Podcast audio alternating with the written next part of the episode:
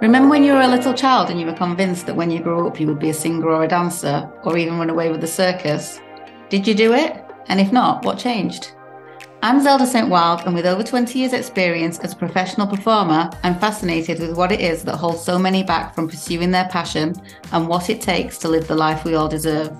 Ask yourself, what if you were born to do this?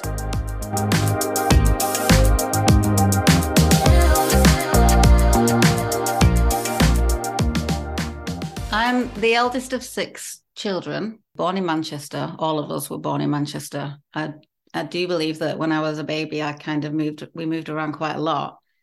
I know that we did live in Wolverhampton for a while, but essentially my whole childhood that I remember was in Manchester. I used to spend a lot of my time at my grandparents, at my mum's mum and dad's, my nana and granddad in Manchester at weekend. And I think this is where maybe a lot of my skills as a performer kind of began. No one in my family does anything entertainment wise. There's no um no one sings, dances, writes anything. I'm not sure where it came from, but I always I've just always entertained. Even before I remember like my family, my, mum, my grandparents have stories of me always being on on a dance floor as a child, like when we would go on holiday in Blackpool, and you'd be in the ballroom, and then they'd say, like, I don't know if there's a show or whatever would happen, and they'd say, if anyone else wants to get on the dance floor, I'd go running on as like this 18 month old baby. As far as I know, I'm not sure. I don't remember it. Don't quote me on it. But it's just always been there. But I definitely think that that got sculpted a lot more when I was at my nana and my granddad's because it wasn't really something that I did in my own house. So on a weekend, while I was at there, so it start on Friday after school and then go home on the Sunday evening. And that whole weekend I'd be watching like I remember musicals being on the TV from on BBC Two, like Judy Garland, Fred Astaire, that sort of thing was a huge influence. Music was always on, although it was Radio 2 a lot of time. And if my uncle was there, we'd listen to a lot of the Beatles and things. I do remember sitting at the kitchen table and I used to pretend to play the piano to Hey Jude. And I was really, really young, like really young. But that's like one of my first memories. I can't play the piano, by the way. that never happened, but it is a memory. I think at the time it was good enough. It was just on the table. I, I was happy with what I could do and yeah, I used to put on shows, put together dance routines, like especially in the summer when people would be sat outside in the garden. I'd be entertaining and dancing and doing shows. I don't know why. I always used to do putting on the Ritz and 42nd Street. I don't even know where I seen those songs or got access to some of this music, but it was just in me anyway. It was just a natural thing that I used to do. I had always instinctively wanted to entertain. And I remember being quite young and always saying that I wanted to leave a legacy. Again, where this sentence came from, I do not know. I'd obviously heard someone say it. And I wanted to leave this legacy and this art behind after my life, which is very dramatic for a child. I'm thinking now.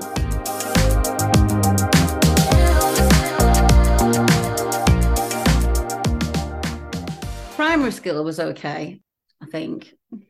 I have like, yeah, I have memories of primary school was okay.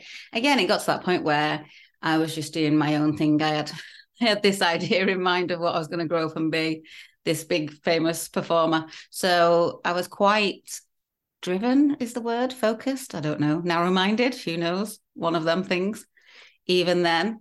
So any talent show that was on, that was great because used to do like talent shows at things like Easter and Christmas and like the school harvest, all these things. And they'd always have a show on. And there's these two girls that could Irish dance. So They'd always do an Irish dance. And there was someone who could play a violin. And then, or there'd be a little guy who could do magic. And I'd get a couple of friends together and make them learn routines, dance routines. Um, one of the ones when I was really, really young was Bananarama. I don't know if you remember Bananarama from like back in the 80s, are they? 80s, I'd imagine.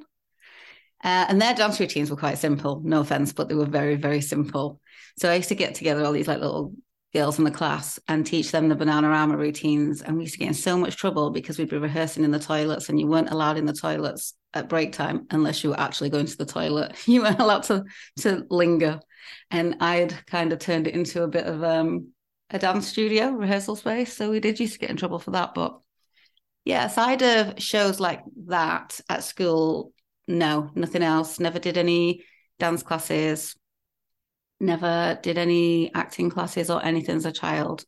Wasn't pushed in that way at all. Asked all the time.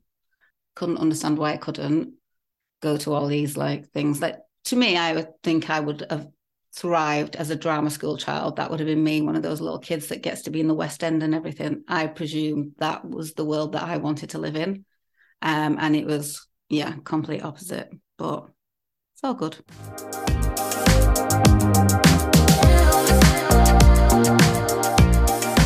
Early influences, though, the main one would be Madonna. That was like a big deal. She was all over my wall. So was Michael Jackson. But I think obviously with him being a guy, as a role model, Madonna was one, still is now. Madonna was inspiring because there was no one like her. She was bold. I was fascinated by her, her clothes, the music videos, she, the films, all of it. I used to make my mum, well, not make her, but I used to convince my mum to let me go to the shop dressed as Madonna, which is probably quite weird as a four year old in high heels and lacy leggings and things like that. So I think the style originally was fascinating to me because she looked cool. And I don't know. I mean, I think the whole thing, just the show, the shows, the dancing, the outfits, all of it when I was young. And then obviously when you get older and you kind of learn more about her as a person or her as a, a female figure in the industry, then then it takes on more of an intellectual level. But early on, it was purely visual. I just thought she was amazing.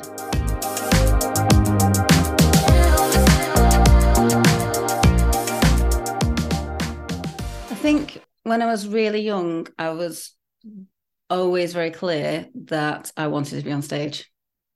I, I just wanted to be on stage. And it's a weird thing to think now that I mean, I suppose now with the reality shows and there's a lot more talent competitions on the TV, that children probably do talk about wanting to be famous more now than they did when I was a kid all that time ago. But I did think I wanted to be famous. Fame now in hindsight is not really how I would have summed it up. But then to me, I was dreaming of being a superstar, so that I could do all these movies and travel and shows and be dancing and every day was different and it was all exciting costumes and get to see other performers perform. And that was that fascination.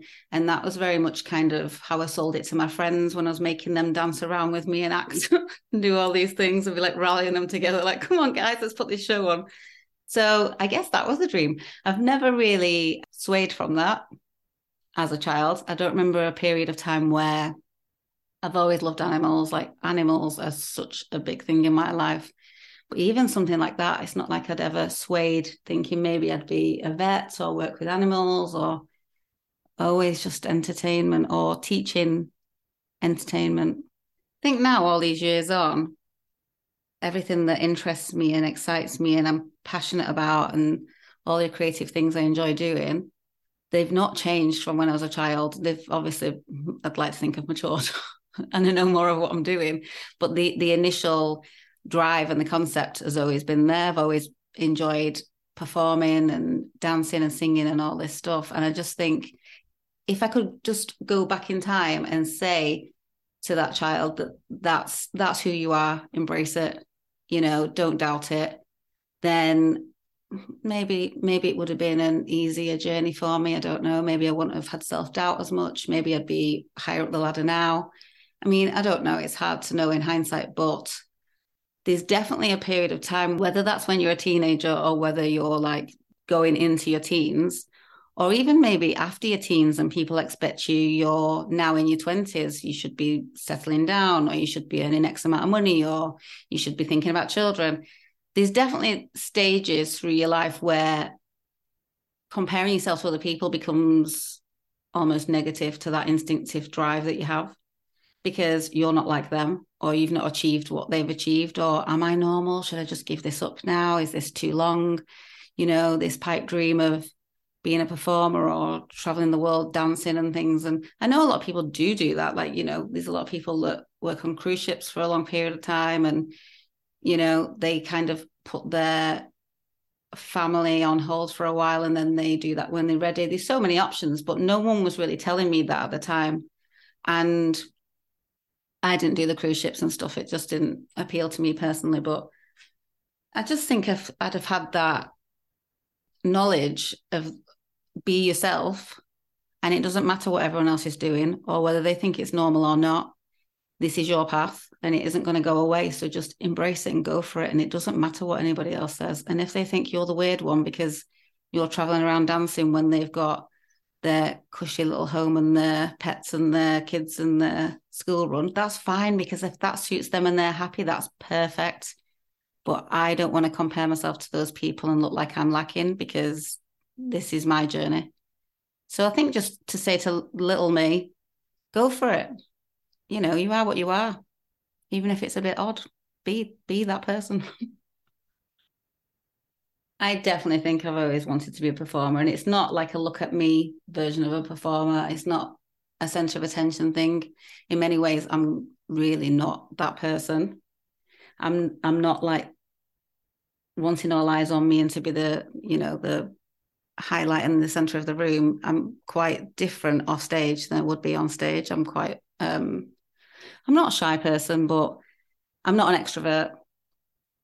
But I definitely think I'm born to do it because it just feels natural to me as a calling. It's an instinctive thing. And when I don't do it and I step away from it, I just feel like there's something wrong. It's just like out of sync with myself. And I don't feel, I just don't feel right. So I would say, yeah, I am born to do it. I mean, I must be. I haven't given up at, at this age, so yeah, it's it's who I am.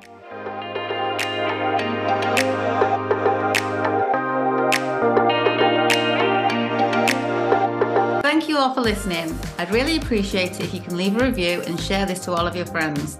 Subscribe to be notified of my next episode, and remember to ask yourself, were you born to do this?